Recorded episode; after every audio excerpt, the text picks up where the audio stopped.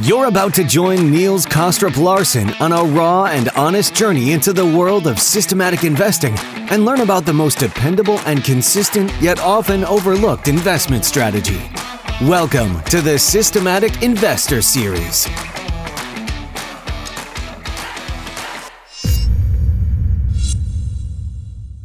Welcome back to this week's edition of the Systematic Investor Series with Andrew Beer and I, Niels Kastrup Larsen, where each week we take the pulse of the global market through the lens of a rules-based investor. Andrew, it's always great to have you on. This week is no different. How are you keeping? Where are we finding you today? Well, thank you so much, as always, for having me back on. I'm in the New York City area, getting ready for the holidays. Things are mostly good, perhaps with the exception of, like, a lot of people having walked into a propeller about a month ago when Powell decided to sort of give some legs to the pivot or the taper trade. So, but altogether, nothing to complain about. In good spirits. Yeah, no, absolutely. It's great to hear that you're doing well. And of course, I can't wait to get into our conversation today, where one of the topics we will discuss will be something along the lines, how bad is 2023 when it comes to CTAs? As you rightly alluded to, not least thanks to the very early Santa Claus rally in stocks and bonds we've had in the last few weeks. But as usual, before we do that, I'm also interested in hearing kind of what you've been paying attention to, maybe a little bit outside of our usual topics, and what you're finding interesting. Well, I think I'm always interested in kind of just the broad industry structure and where things are changing, and we may talk about it later. But I think just this, what's happened with 60/40 portfolios and how and what that means for the wealth management industry, and how that's going to change over time. And so, I've been focusing just on what evolution, what progress, what democratization looks like. And so not wildly different themes, but always every month, every quarter, I get new information, new angles, talk to more interesting people. So it's just been sort of a steady progress on that front. And perhaps you're sitting back being very sort of, I wouldn't say smug is not the word, but happy that you didn't choose ChatGPT to power your replication model. Yeah. So I mean, that's, we were talking briefly about artificial intelligence, and I don't know a thing about it. I mean, I can barely type in questions in ChatGPT, but I always find it. I did get somebody reach out to me the other day and said, are you worried that artificial intelligence is going to ruin the managed future space? And I had to sort of remind him about machine learning, and machine learning was supposed to ruin the managed future space, and it worked for a period of time, then it stopped working, and then big data, and it's like, oh my god, we're gonna have all this data, and I'm like, all that means you're gonna have more crappy data. Like, it's not, it's like what is good about knowing what people are tweeting about? So I look, I'm skeptical with AI. AI does seem like it's something completely profound, and in terms of what it's doing, but whether that translates into actionable investment ideas or creates opportunities for people who don't think like ChatGPT will be interesting to see.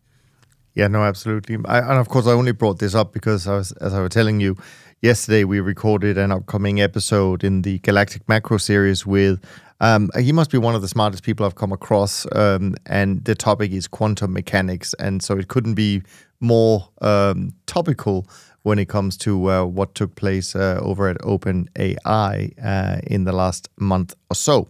Anyways, let's bring it back to earth and let's talk about trend following performance before we dive into the topics. You and I are recording on December 1st, and I do think it makes sense to recap the month a little bit instead of just the last week like we normally do. So in November, trend following strategies faced a tough challenge, pretty much the toughest one we've seen since the bank debacle back in March.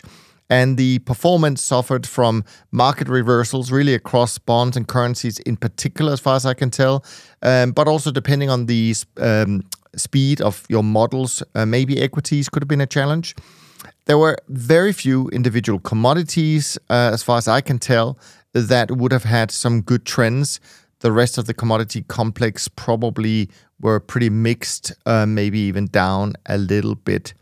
And to a large extent, these strong reversals were really initiated by that CPI number and some comments later on from the Federal Reserve. And of course, now the market does have very strong expectations that interest rate hikes are done, and we're just sitting here waiting for the first ones to show up as interest rate cuts. What has been interesting, and maybe we'll talk about that also later today, is that CTAs and trend followers in particular seem to have been, I would say, almost perfectly negatively correlated to equities. I was counting sort of our own performance, and I think 8 or 9 of the month so far, we've been opposite in terms of performance to a long-only equity index like I think MSCI World or S&P. So you could say if you just put 50-50 among sort of trend following and long equities, you wouldn't have had a big down year last year in your portfolio. You wouldn't have had a strong up year this year. It would have been kind of pretty flat in both years. Kind of a little bit of a benefit of what they call return stacking, which incidentally is something we're also going to talk about today, Andrew. So I'm trying to get it all lined up for you here, as you can tell. Okay. All lined up in a row.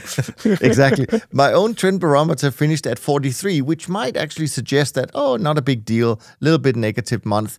But actually it recovered pretty strongly the last couple of days. And that's why I think when we see the final numbers, they're not going to be, they're not going to be too bad, but they're not going to be pretty either. As of the 29th of November, the BTOP50 was down 2.63%, down 84 basis points for the year, so no big deal. SocGen CTA index down 3.32% for the month and down 2.59% for the year. No big deal in my opinion. The trend index down 4.67% and down 3.65% for the year. Again, not a big number. And the short-term traders index did a little bit better, down about 1% for the month and down 2.28%. But, of course, it was an incredibly strong month for equities and bonds. MSCI World up 9.25% in November, up 16.17% for the year. A World Government Bond Index up 3%. I think that's like the best single months in, I don't know how many years, more than a decade perhaps. And the S&P 500 up 9.13%, and that makes it up 20.8% so far this year. Now, of course, when people hear about how well equities are doing, we shouldn't forget that there is something called the Magnificent Seven. And as far as I can tell, if you pull out the Magnificent Seven from these performance numbers, equity returns in the S&P comes down to a much more reasonable level of around 8% or so. Nevertheless, we can't do that. Of course, they are included.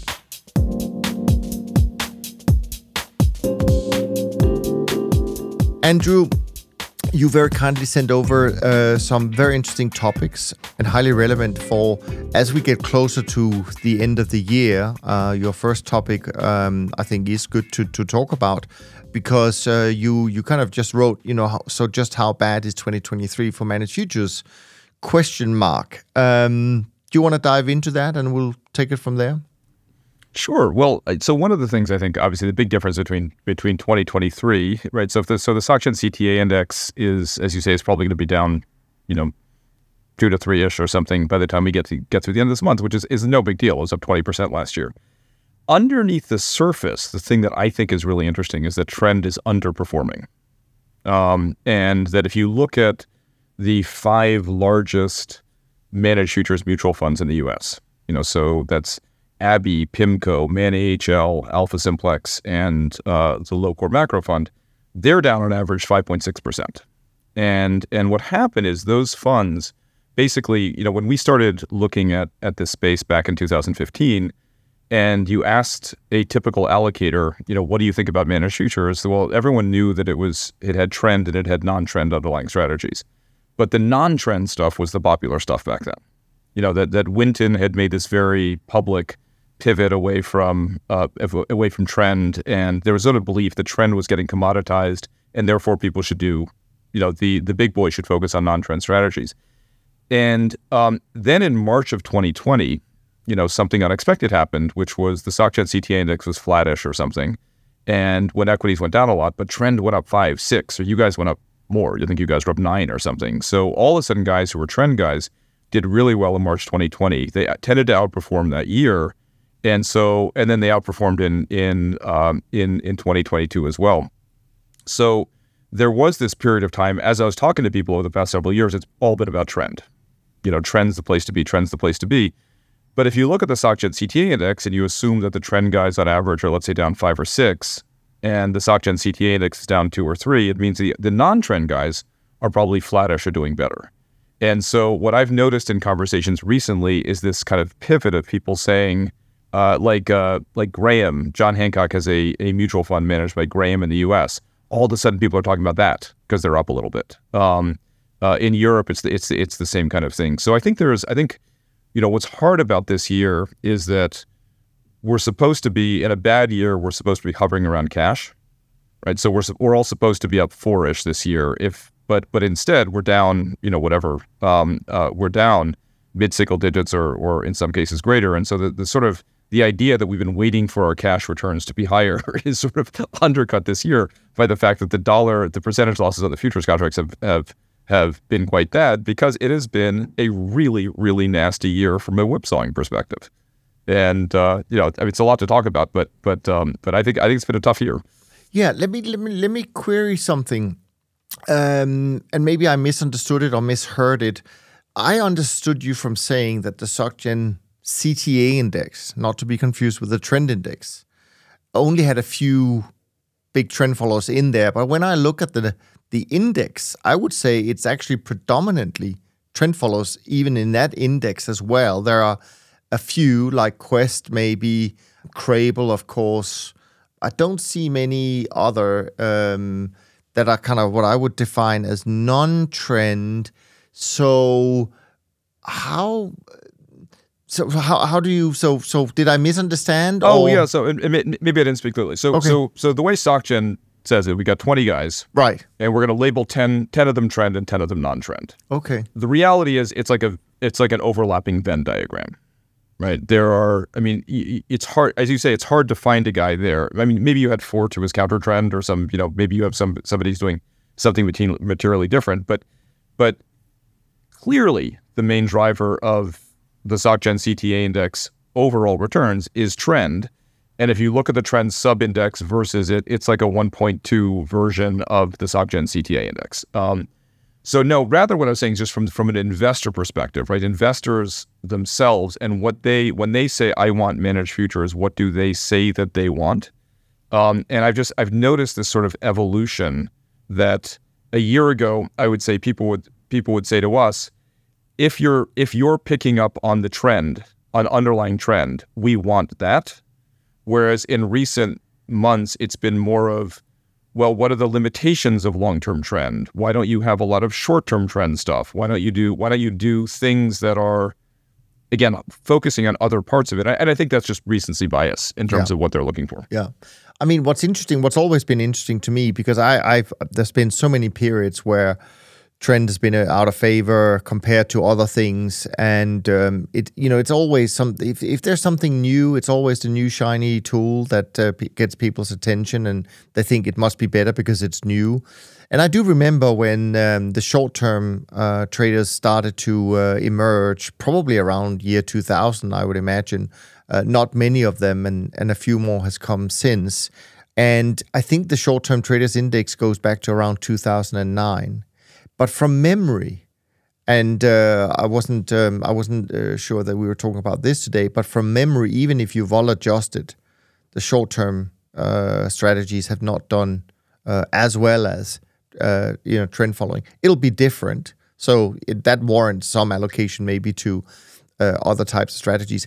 But the other thing I just want to say, which I find interesting, and that is that even within the short-term space, you can certainly find managers that actually include trend following in their model. I mean, and I don't mean short-term trend following, I mean longer-term trend following, but they're still labeled as a short-term trader because they have other vol breakout types strategies as well. So it is quite, I mean, I don't envy investors trying to figure out exactly how to classify some of these strategies, certainly not without a very detailed conversation with the manager. Right. Well, and I think that's where, you know, when I look at it from a due diligence perspective, it's and thinking about if I were picking managers and investing them. It's really hard in this space because people talk about, like, again, I mean, I'm just relaying a conversation. When Winton said that they had basically turned away from trend, I spoke to a guy there and he said, yeah, we used to consider ourselves 65% trend. Now we're 35% trend, right? It was still there, but the marketing positioning was that it had somehow become far less important what they were doing. And they had very good reasons for doing that in the context of the competitive landscape. You know, I'm really fascinated with this issue now of, because when I hear people talking about like this fund uses a lot of short-term models, one of the truisms I think this space is that people have coalesced around steadier, longer-term models, because when you do look at them over a period of time, they tend to have done a lot better. And so we run our own models internally. We don't invest in them. But just to kind of get a favor, and it's a sanity check when you're replicating, you kind of want to see what different models are doing. And we see the shorter term models generating much lower Sharpe ratios over time.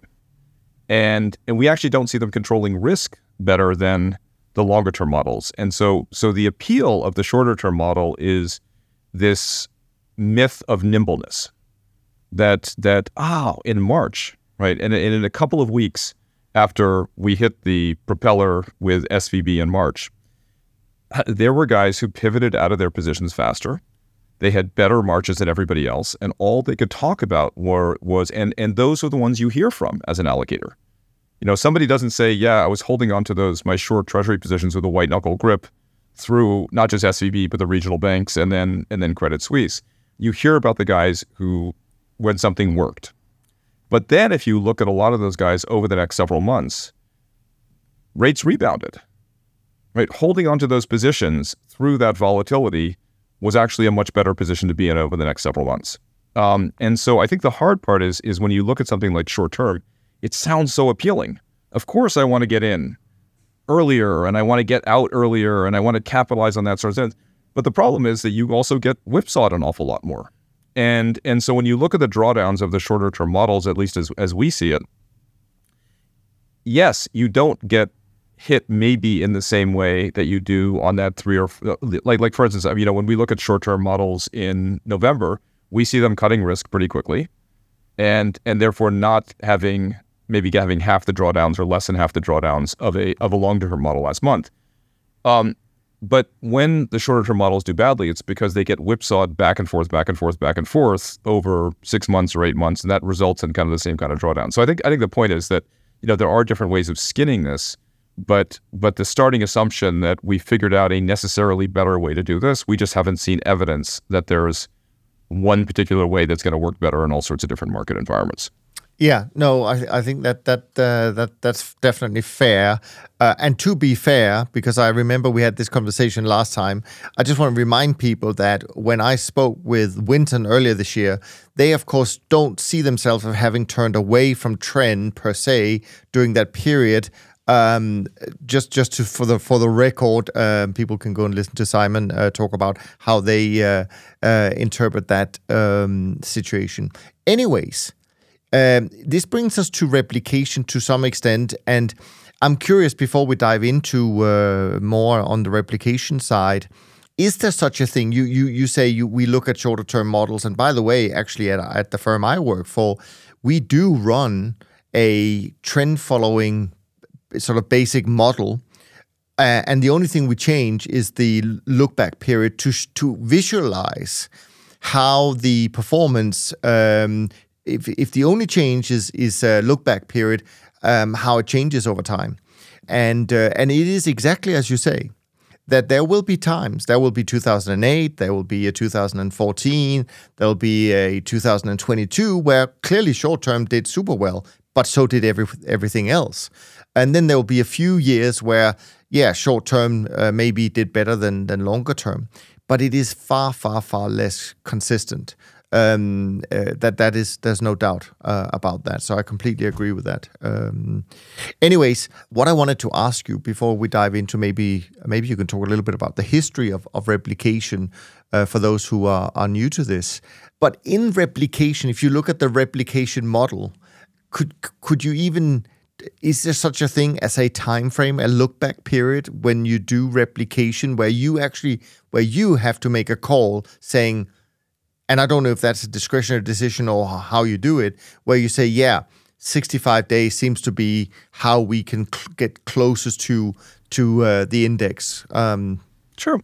Yeah, so the history of replication started. So the whole history of replication starts in two different areas back in 2006, 2007. The area that we started, there was a professor at MIT named Andrew Lowe, who was one of the sort of gods of academic research on hedge funds. And he was also founder of Alpha Simplex. And he wrote a paper with a graduate student named Jasmina Hasantovich that basically applied a risk model to the broad hedge fund industry. And the thing you have to understand, this is August 2006. I think it was published. It certainly went the first time that I read it. And I think what you have to understand is that the hedge fund industry in the 2000s was starting to institutionalize. And when strategies institutionalize, it's not Bill Ackman going out and trying to convince pension funds to have this in their portfolios. It's consultants who, for their own reasons, have seen hedge funds preserve capital through the dot-com crisis. They've made a major pivot into emerging markets. They're having a great first 5 or 6 years. And so it's consultants competing with each other to get that new mandate who then pitch their sophistication in this new strategy. Oh, yeah, the other 95% is easy. The other 90% is easy, but we're experts in this particular area, and we're going to help bring you access to it. So hedge funds, private equity, private credit, et cetera, it's all driven by people at the allocation level. And they are not the guys who are actually running the hedge fund. So they have to create their own stories as to why they should be in a portfolio. And the story around hedge funds was, if you were talking to a real hedge fund manager at the time, they're like, whatever, let them say it. It doesn't mean it's true.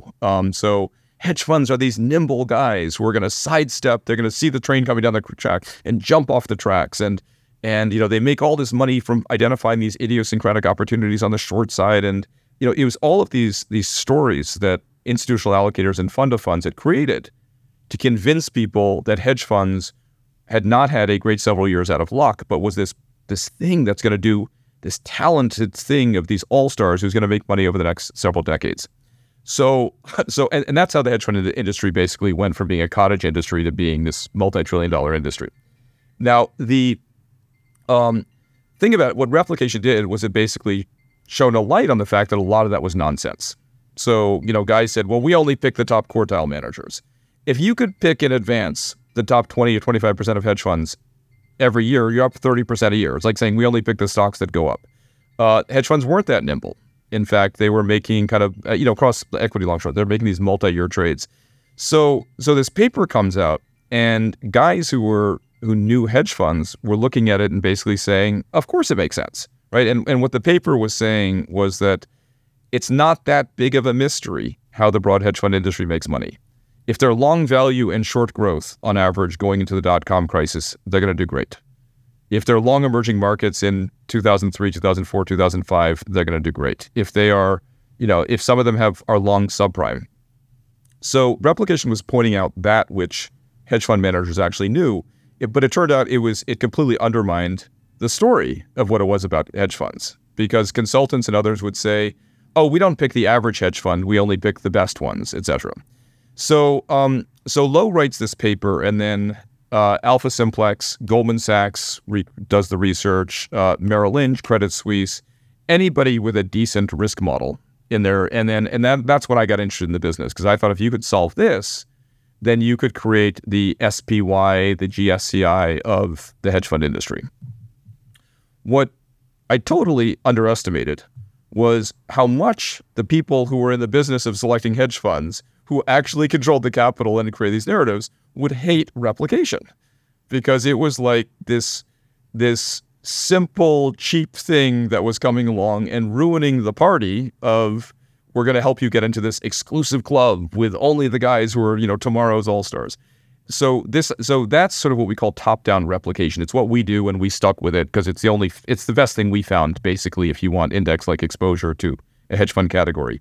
It works only in two limited circumstances, which is kind of figuring out what the broad hedge fund industry is doing, what equity long short is doing, kind of where these slow moving factor trades are going to drive performance over time.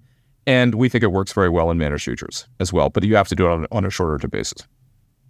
So the whole idea of it is we're not going to invest in hedge funds. We're not going to try to be better than the hedge funds themselves. We just try to figure out what they're doing in their, what are the biggest rates, and copy it cheaply. And then you keep adjusting it over time. So, you know, you thought they were in this a month ago or a week ago, and as they change, you try to change. The other second kind of the hedge fund replication was pioneered, I think, by Cliff Asness. And he wrote a paper in 2006, I think it was 2006, called An Alternative Future Part 2. And he was basically addressing the whole idea of what do we mean by beta and what do we mean by alpha. And the concepts of alpha and beta were very, among most allocators, are very rudimentary. You know, alpha is this magical mystery thing that geniuses do, and that generates find opportunities that nobody else can find, and beta is the simple stuff. And what he basically said, no, it's a lot more nuanced, that you can look at a particular strategy and like merger arbitrage. And maybe you should think about whether you need to pay a lot of different guys 2 and 20 to get exposure to that. If when you look at them in aggregate, maybe you're better off just buying every time somebody says they're going to buy a stock, you buy it and you short the acquirer. And so that was called the alternative, it eventually became called the alternative risk premia space. And so it really was, in a sense, a form of replication, but it was a more, they called it sort of bottom-up replication. And those have been the two principal ways that people have sought to take this thing that hedge funds do, this value that they create, but yet by disintermediating the hedge fund structure, which itself is very expensive, illiquid, et cetera, this was, the idea was this may allow us then to bring some of the good things of hedge funds, but deliver it with lower fees, daily liquidity, et cetera. And then, you know, the alternative risk premium space took off like weeds in the 2010s. It disappointing to what I think is a staggering degree.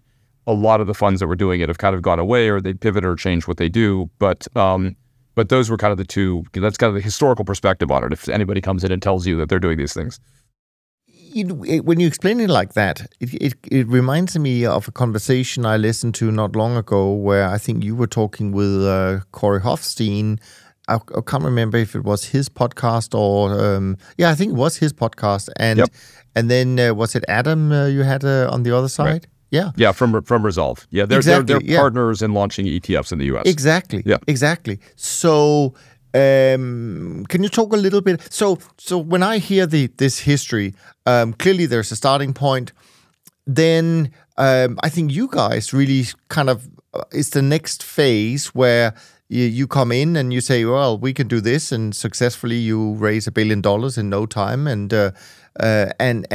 then has spurred even more interest, I think. And now we've seen the Resolve guys come in with a different approach to this. So can we talk a little bit about the advantages, disadvantages on that? And then I'm going to take it to another level after that.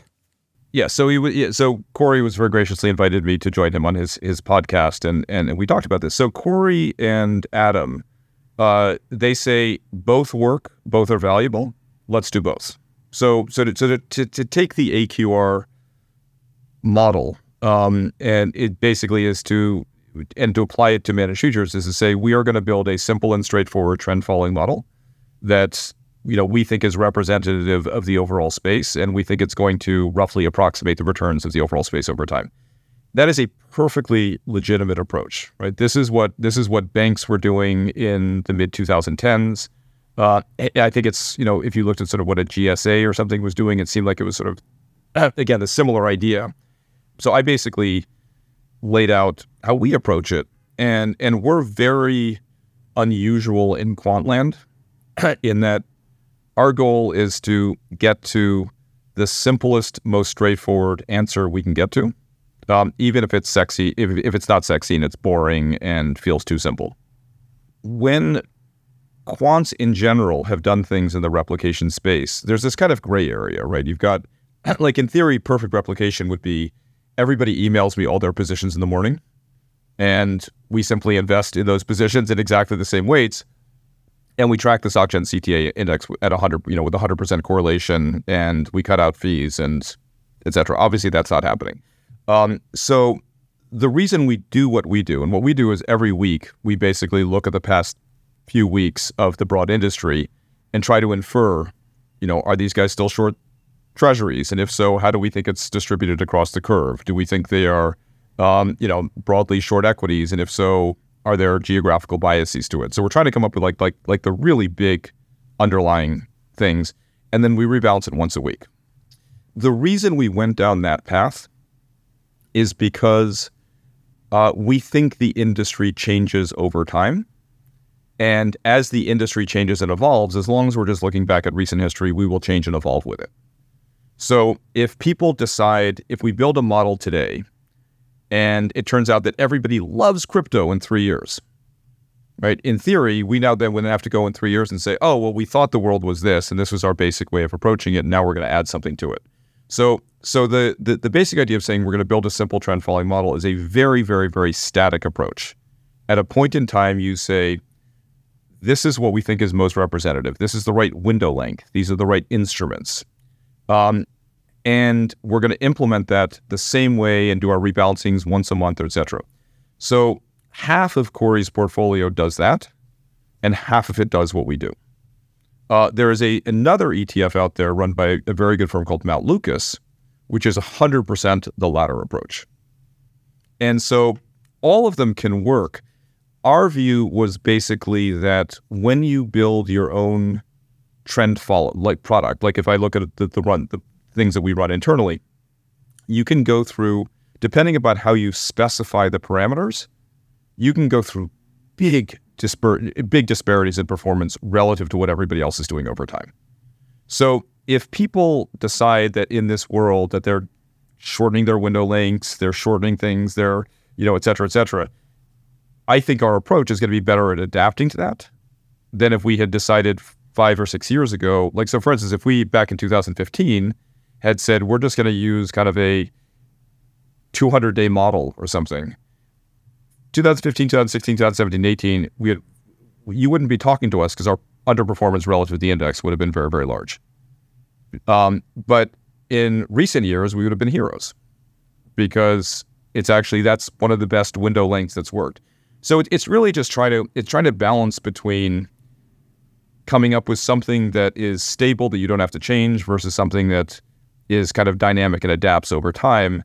And so they both have their, and when people ask me about it in the US ETS, I say like they both have their merits. You can't say that one is definitely going to work. I mean, Mount Lucas's has been working much better than us in 2022 and this year because some of the constraints and decisions that they make have been really helpful.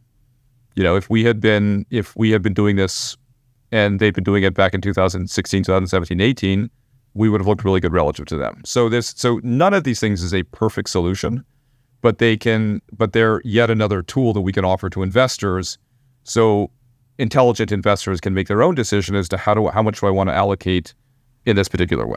But this is very interesting to me, and I'm kind of just really trying to think out loud here because I think that, clearly your part of the industry is growing. There are more choices today, and part of, I guess, one of the reasons why part of your marketing pitch would have been in the past this thing about, well, you should pick us because then you don't have to pick a manager because one manager can be great one year, but he can be underperforming the next year. But the more of these replicators that come out, you could say, you kind of end up in the same situation because, as you alluded to before, there's going to be periods where one replicator is doing better than the other.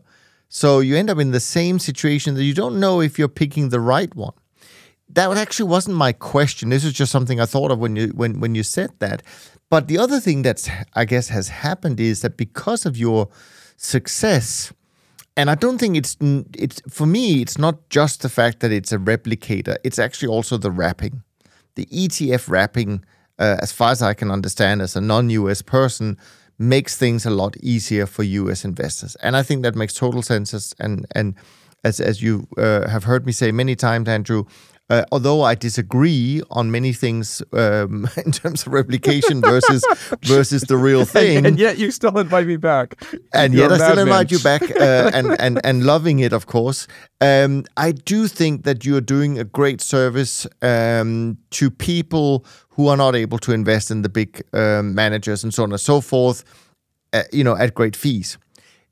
But what's happened with your success, I guess, is that you've also kind of stirred and woken the lion a little bit, because now we're seeing the entrance of quote-unquote the real thing, the managers coming into the ETF space saying, well, hang on, you don't need to have a watered-down replicator in the ETF space. You can now have, for some, okay, it's not the full diversified portfolio, but for others, our friends like Jerry, it is. So I'm just curious how you see this landscape, if we stay within the wrapper now, just the ETF landscape and the opportunities in that. Is it, I mean, I kind of a little bit think about this in vis-a-vis the low-cost airlines when they came on, and what they were certainly competing on price.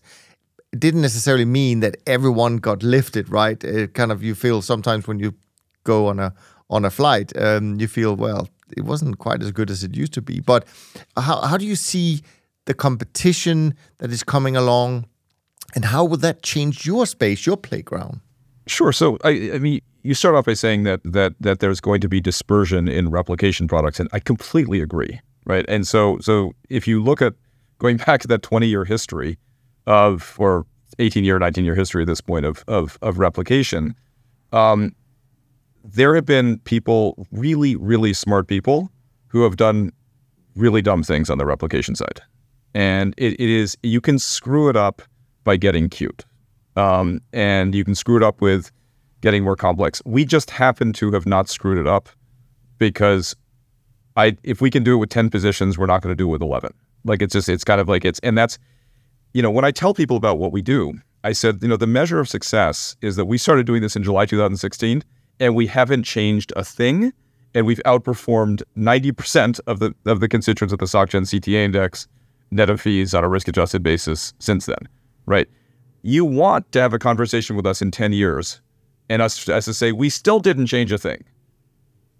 Okay, so that, and I think that actually interestingly lines up with the core ethos of some people who are believers in long-term trend following, for instance, that if your job becomes deciding that this month I'm going to do 50 days and then I'm going to dial it up to 150 days, and that it's a very, very different value proposition. As you and I have talked about, it's a belief that there's a distortion in the markets, that there's an opportunity to deliver truly valuable diversification benefits through a strategy, and we're confident in it because it's stable and it's worked over time. We don't have to keep reinventing what we're doing. The problem with what happened with the alternative risk premium space was that people would come out and they would say, we back tested it for 70 years and it's got a Sharpe ratio of 1.2.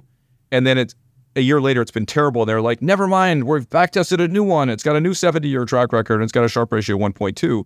And it just, and there's a paradox in it. You either, how can you tell me that it worked for 70 years and then it stopped working in year 71, and then you tell me that you found a new one, right? So, and that's sort of the collective insanity of a lot of academic finance, is you say something's worked for 70 years and therefore it's going to work for 70 years, then 3 years later you're coming up with a new thing because that one didn't work.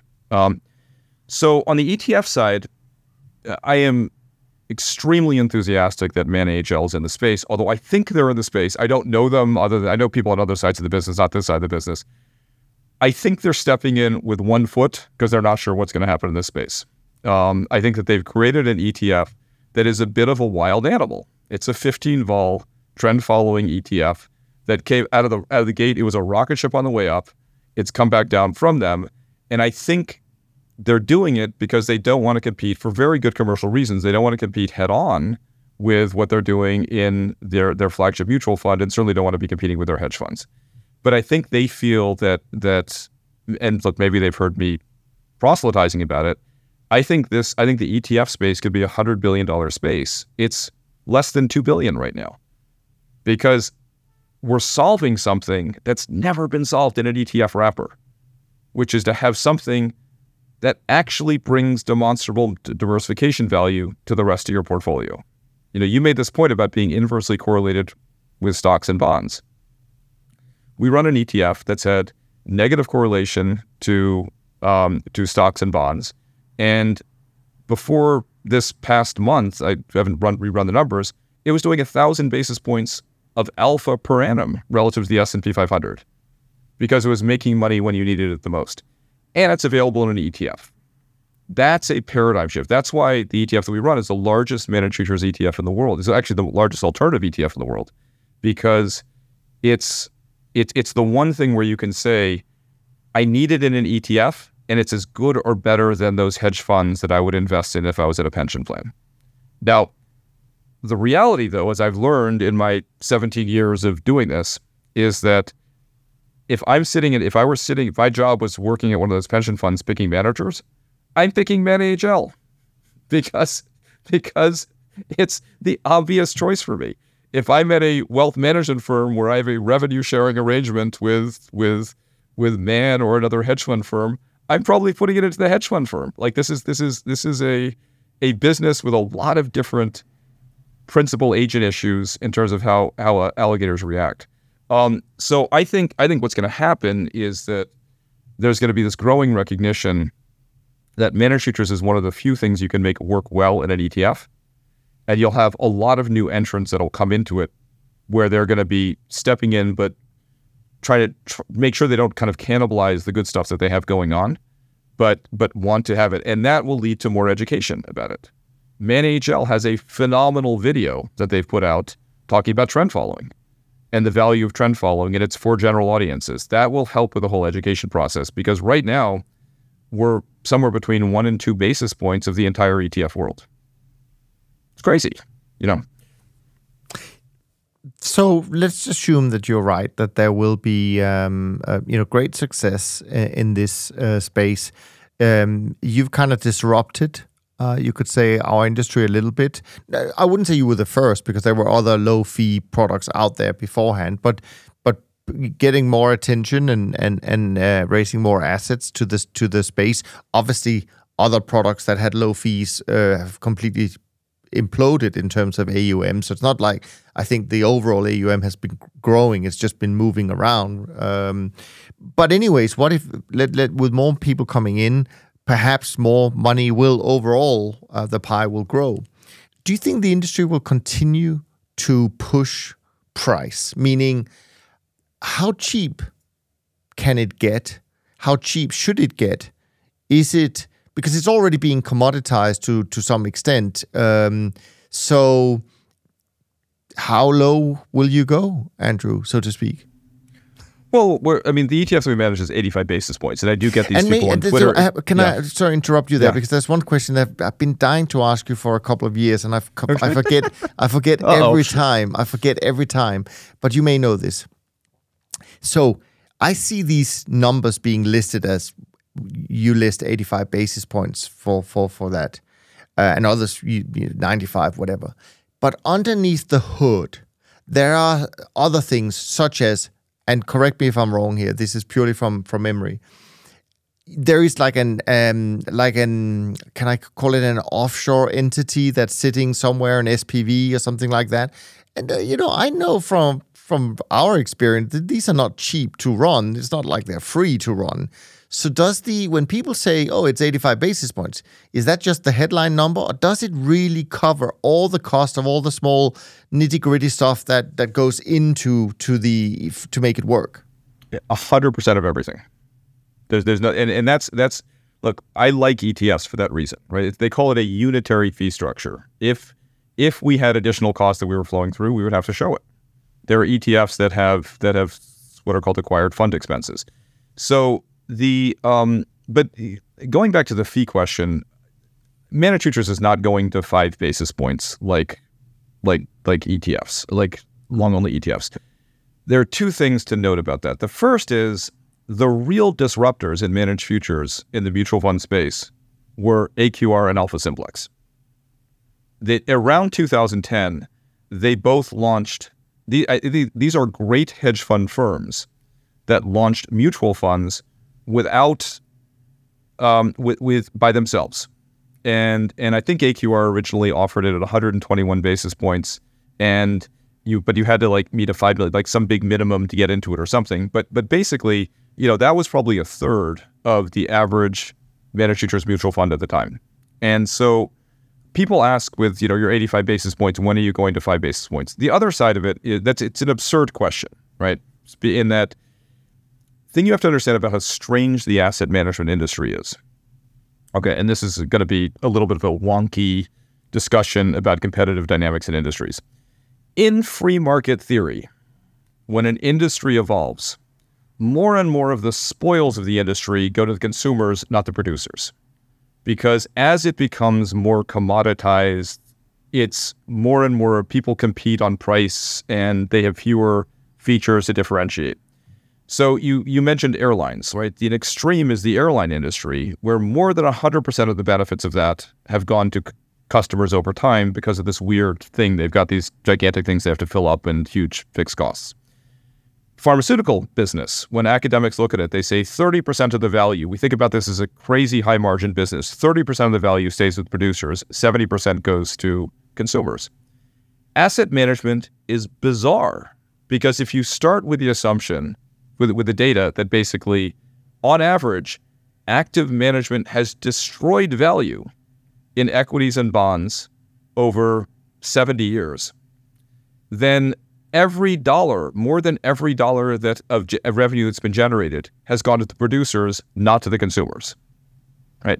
And so what happened was when Vanguard, what made Vanguard so disruptive is into this historically extraordinarily profitable business, enter somebody who says, we're essentially going to function as a nonprofit. The more people who buy our products, the cheaper we'll make it the next one. And so there is no other industry like that. So you have Vanguard basically leading the charge. Every dollar they grow, they cut everybody else's fees, right? So in a sense, it's like the consumers actually own Vanguard because it's a mutual company. Then you have BlackRock jumps into it and they want to compete for market share, so they do this race to the bottom. So there's this bifurcation in the industry between the really simple stuff is effectively going to zero. S&P 500 ETFs, the easy corporate bond ETFs, all that stuff is going to zero. But now the next wave is active things like JP Morgan's active ETF products, buffered ETFs, all these other things. There's no price pressure on those because they're adding a different kind of value, and you don't have a Vanguard doing it. If Vanguard turned their attention to managed futures and bought DBMF and put $20 billion into it and dropped the expense ratio to 6 basis points, then the industry would have a problem. Plus we're trying to profit maximize as much as anybody else, just in a slightly different payoff profile. If they did that, Andrew, do you think you might have to go from 10 to 11 markets in your replicator? Maybe. Just to get a bit of liquidity, right? Yeah. Okay. I mean, interesting. This is it's going to be fascinating to follow this. I think it's way too early to declare a winner, but I definitely see the challenges on both sides, and of course, from my perspective, I think it always comes down to net performance. I mean, Renaissance Technologies didn't become successful from having the lowest fee structure, let's put it that way.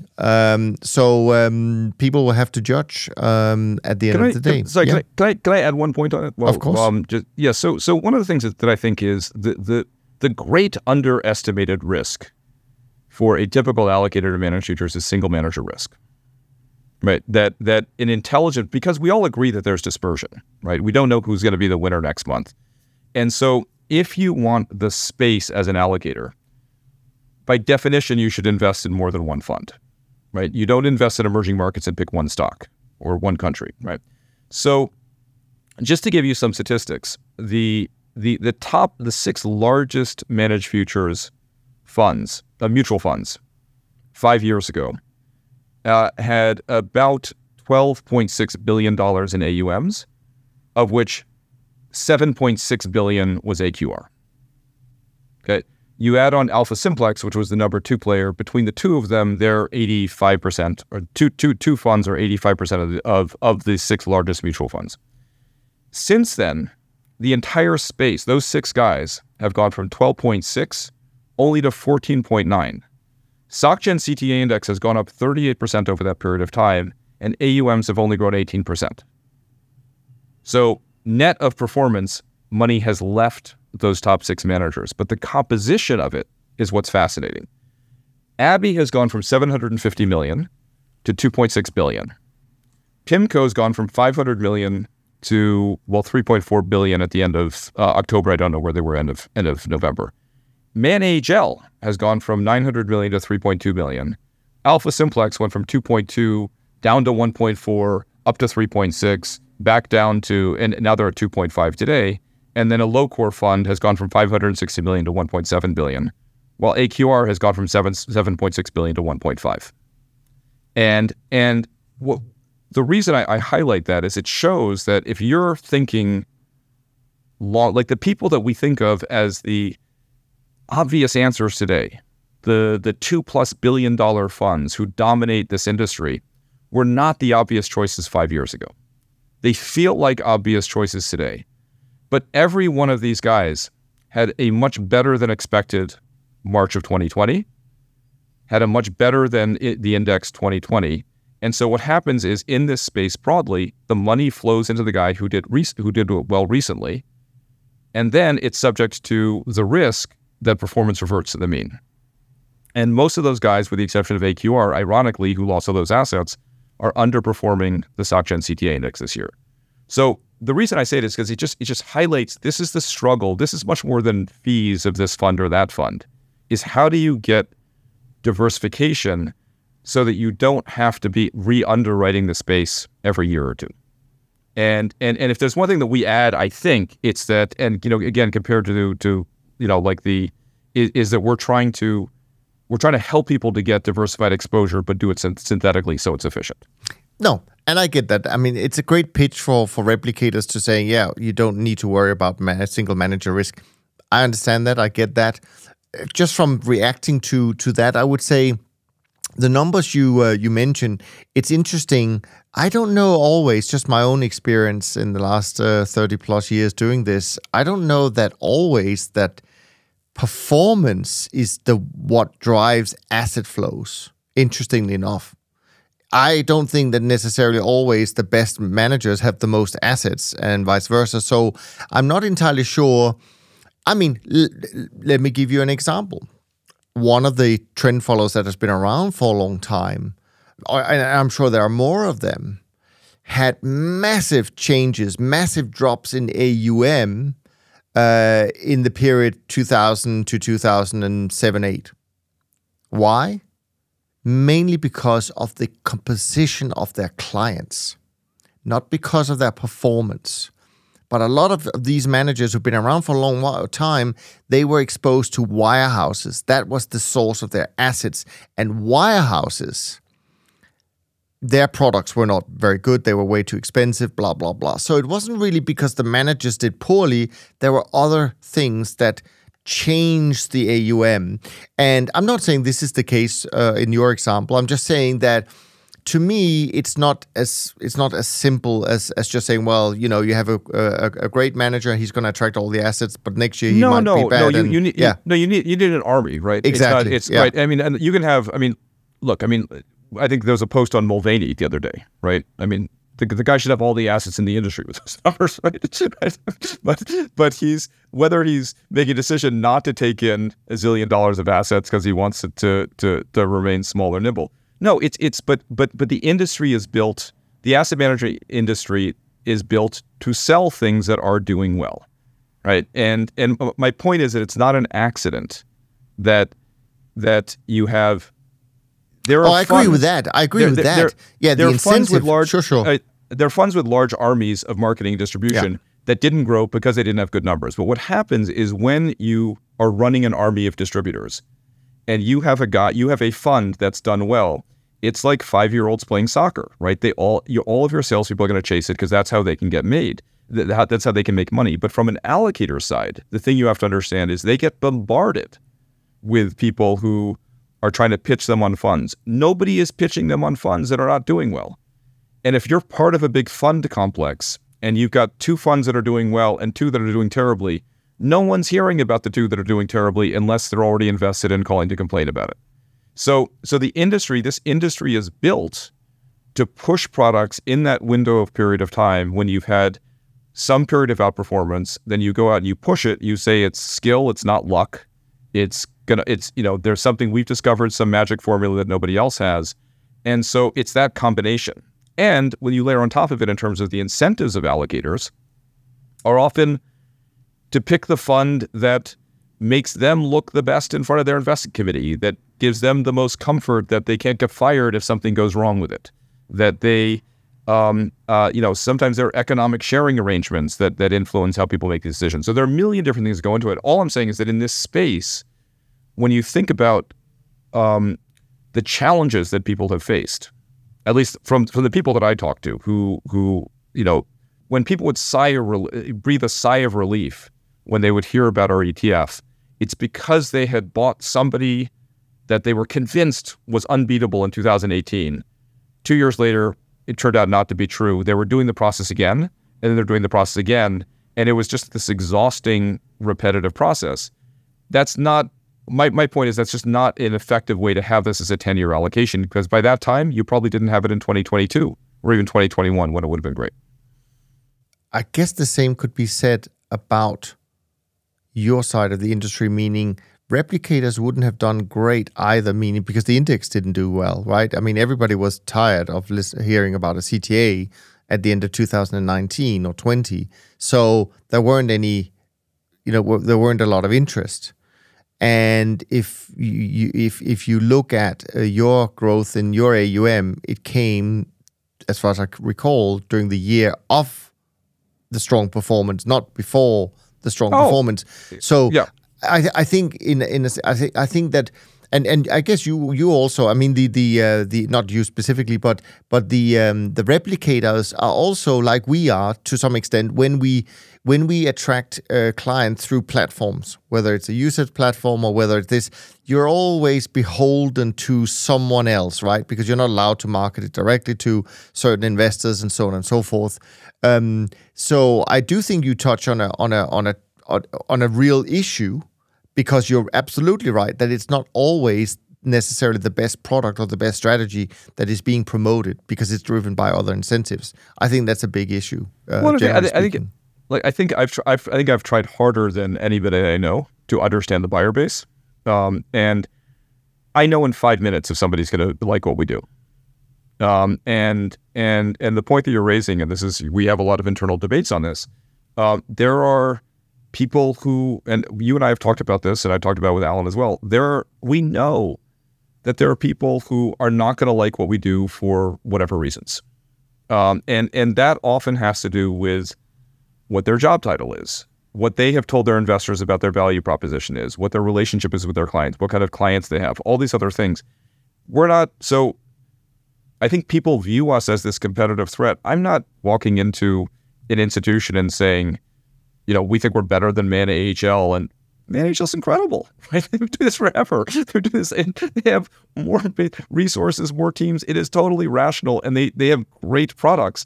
Rather, we're basically saying, let's try to understand that $7 trillion of capital that has never spent 3 minutes trying to understand this space because they've never had a way of getting access to it. And let me be the one to try to explain to them not, the configuration of our model and what's better than else, but what the experience is of having something that's up north of 20% in a year when both stocks and bonds are down, and then also to coach them through what's going to be the experience in a month like November when everything else in your portfolio is up and we're down, and how do you, running your business, manage that? How do you coach your clients that they should expect this to be in your portfolio today and in 20 years, or 10 years. And that's the education part of it that I just think this business has been lacking, because when you talk about the fact that the industry hasn't really grown, a lot of the people who own managed mutual funds today, they're the same guys who owned it 5 years ago. You don't have to convince those guys to include a portion of managed futures. The battle becomes which one you should include. Should you pick Abbey and rely on their diversification, or do you think, Pimco is going to have another great year like they had in 20 or 21? There is such heterogeneity of the investor base that I think the challenge is to try to you know, really take the time to try to understand how they think and what is it in the strategy that would make their lives better. And increasing a Sharpe ratio from 0.4 to 0.43 over 20 years does not matter to 99.9% of allocators. It's the experience of owning this thing and having it at the right time and not getting dragged into endless debates when it struggles like it's going to do.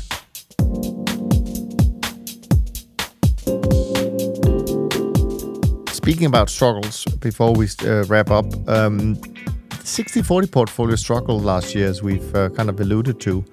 This year, not so much. Was last year just a fluke, Andrew? Or well, so I think as a general rule, whenever I post anything on Twitter, you should trade against it, because I wrote something called the Great 60-40 Head Fake toward the end of October, and what I was describing was, so first of all, I don't think it's a fluke. I think the most likely outcome is stock and bond correlations are going to remain positive over the next decade. How do I get there? One is they are usually positive.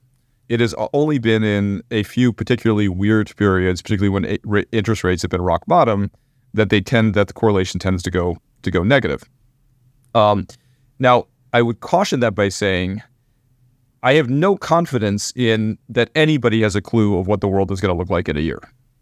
We talked about AI. We all may be slaves to some master AI machine in a year for all I know. We could have World War III on our hands. And so I think the range of outcomes is really wide. We could be back to deflation and cutting interest rates in 2 years. It's been that crazy. But I think the base case scenario is that interest rates, the structural things that kept inflation very, very low, most of them have gone away. The world has changed. We're going to have inflation. It may not be 2, it may not be 7, but something that's going to be a little bit higher. And in general, that usually means stocks and bond correlations are going to be positive. The implication of that is a little bit subtle, though, because the point of diversification is you're not supposed to be thrilled at any moment in time, right? There are always things in your portfolio that you're supposed to love, and you're always supposed to hate the fact that you had too much in things that aren't working at the same time. And so what happened is that in the 2010s, and by the way, it's on our website if you want to see the great 60-40 head fake, and you can timestamp it as to the moment that 60-40 took off again. But basically, three things happened in the 2010s. One is the returns on both stocks and bonds were great, relatively speaking. Two, the volatility on both was incredibly low, and three, you had an inverse correlation. So if you just said, I'm going to do the simplest 60-40 portfolio in the 2010s, your Sharpe ratio was north of 1 for most of it. You outperformed 98.7% of hedge funds over the decade. But what happened, and this is where I get always interested in the collateral implications of it, is it was its own bubble, in that by the end of the decade, people were pitching, it looked so easy. They're pitching, robo-advisors are saying, we're going to give you 5 ETFs and that's going to serve you for the next 20 years. And the wealth management business grew up around this idea of, as long as you've got some stocks and bonds, you're basically going to be hedged. The diversifiers that people picked were not really diversifiers. If you're diversifying from equities into private equity, you're going a little bit in one direction. If you're going from credits, from bonds to private credit, you're going a little bit, but basically, over the past 20 years, your diversifiers are either correlated to bonds or either correlated to stocks. And when they weren't moving in tandem, you felt like everything was working. The problem is everything goes up and down. So in November, everything goes up and people celebrate and do massive victory laps. But remember, in October, November, everything went down. And so if that world continues, it causes a rethinking at the advisor, at the allocator level as to, hey, My job is to give people a smooth ride. I'm not supposed to have everything go up or down. So I need things that actually have no correlation to either stocks or bonds. And if you invest in ETFs, if you invest in mutual funds, I can't think of a better strategy that has a lower correlation to stocks or bonds than managed futures that actually works in those vehicles. So I'm going to keep waving this flag in that.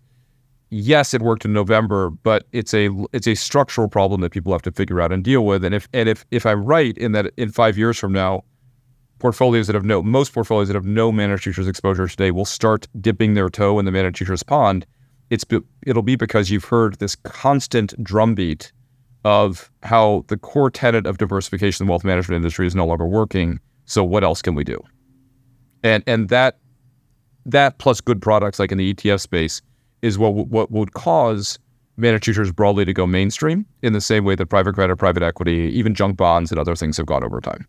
That's my bet. We'll see. You know, I'll die with that sword in my hand. Yes, and I think you know, I hope you're right. Although the thought of it becoming mainstream is a little bit scary, I kind of like it to be not mainstream. I know. I know. But anyways, that's my. But you know, I mean, there is always this question about like, if everybody's doing it, does it go away? And I think I think that's one of the great. Because, you know, when I started in the hedge fund industry, I went to work for this great hedge fund manager, and he had $600 million, and it was huge. You know, it was one of the top 10 largest hedge funds, and I left several years later. It was $1.8 billion. He thought it was too big. And then, you know, roll forward 10 or 15 years, and he's got $30 billion. And clearly, like, you know, size is often the enemy of performance in a strategy. My argument on managed futures, though, is that we're not trading against each other. It's not, we're not fighting to see who gets into a short position, the 10-year first. There's a lot of like zero hedge and other stuff have this sort of nonsense about, you know, a $30 billion flip in S&P positions is somehow going to cause some major moves in the markets. The markets are much too big for that. And the instead, what we're doing is we're trading against the entire asset management world, the entire wealth management world, the entire institutional consulting world, which has built portfolios that by design are not nimble.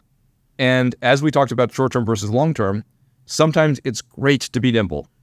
Sometimes it's great not to have to retract reports where you confidently claimed interest rates were going to stay at 1% for the next decade.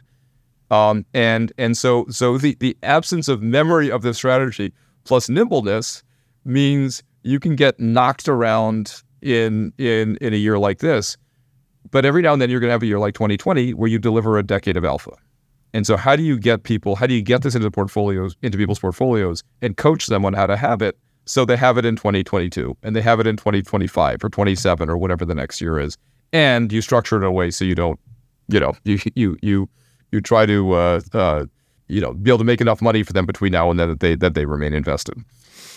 I think we found one other little small area where I may disagree with you because as much as I would like to think that there could be a lot of money managed in the industry overall. I think that's probably true, a lot more. But I do think on a single manager basis, I mean, every time a manager kind of stops producing the returns they have in the past, to me, it just seems like, well, just look at the AUM. And so there's this weird balancing act between still, in my opinion, single manager AUM and returns, and of course some of it we know will come from slippage and market impact and so on and so forth.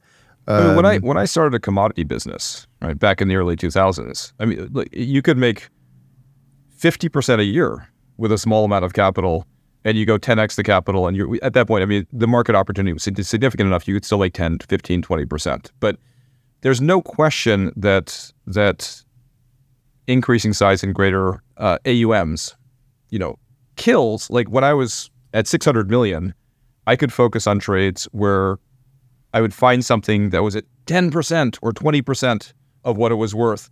It would take me 6 months to do it. I'd put $3 million to work, and it was still worthwhile.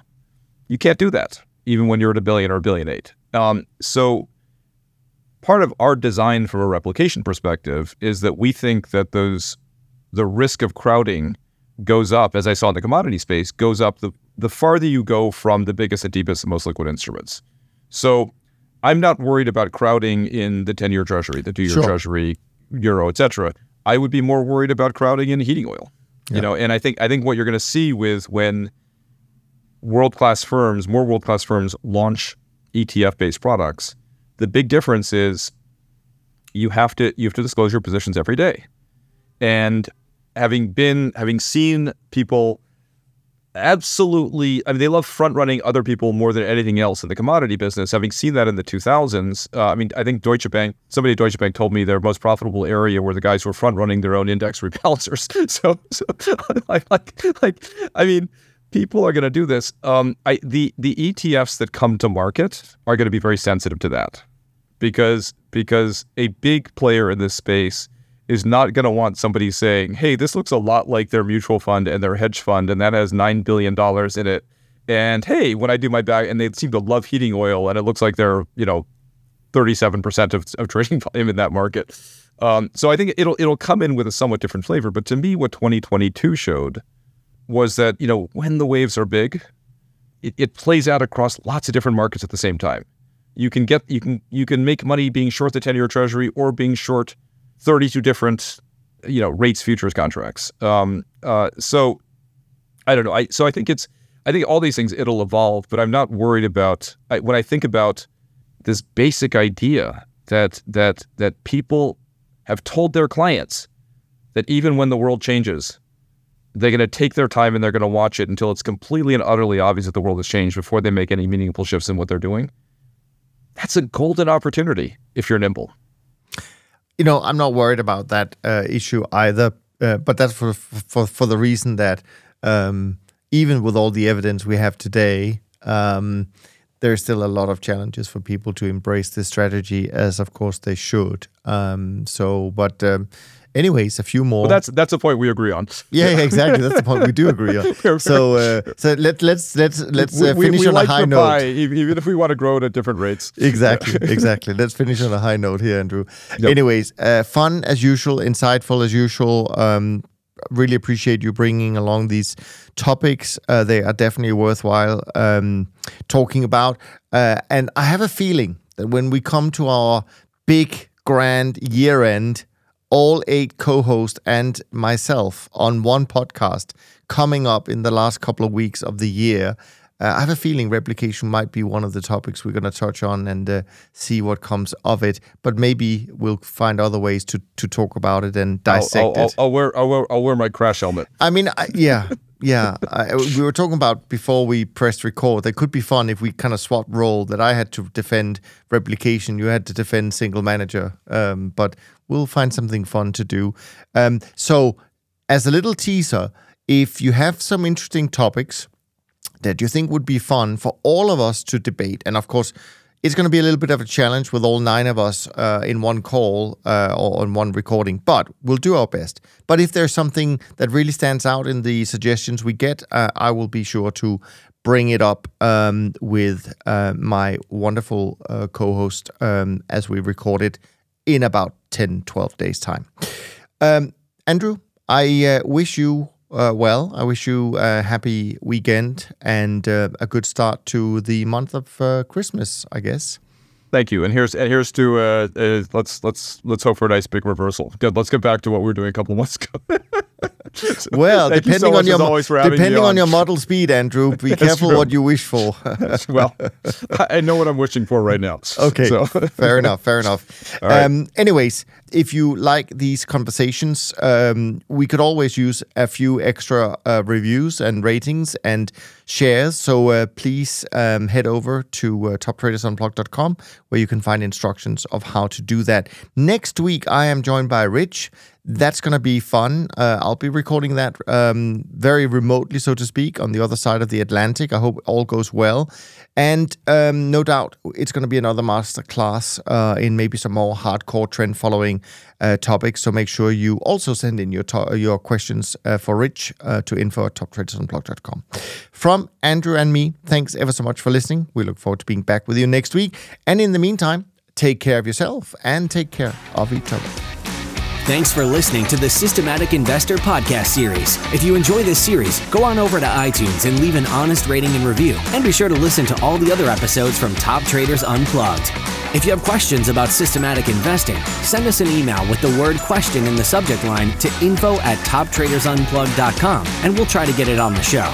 And remember, all the discussion that we have about investment performance is about the past. and past performance does not guarantee or even infer anything about future performance. Also understand that there's a significant risk of financial loss with all investment strategies, and you need to request and understand the specific risks from the investment manager about their products before you make investment decisions. Thanks for spending some of your valuable time with us, and we'll see you on the next episode of The Systematic Investor.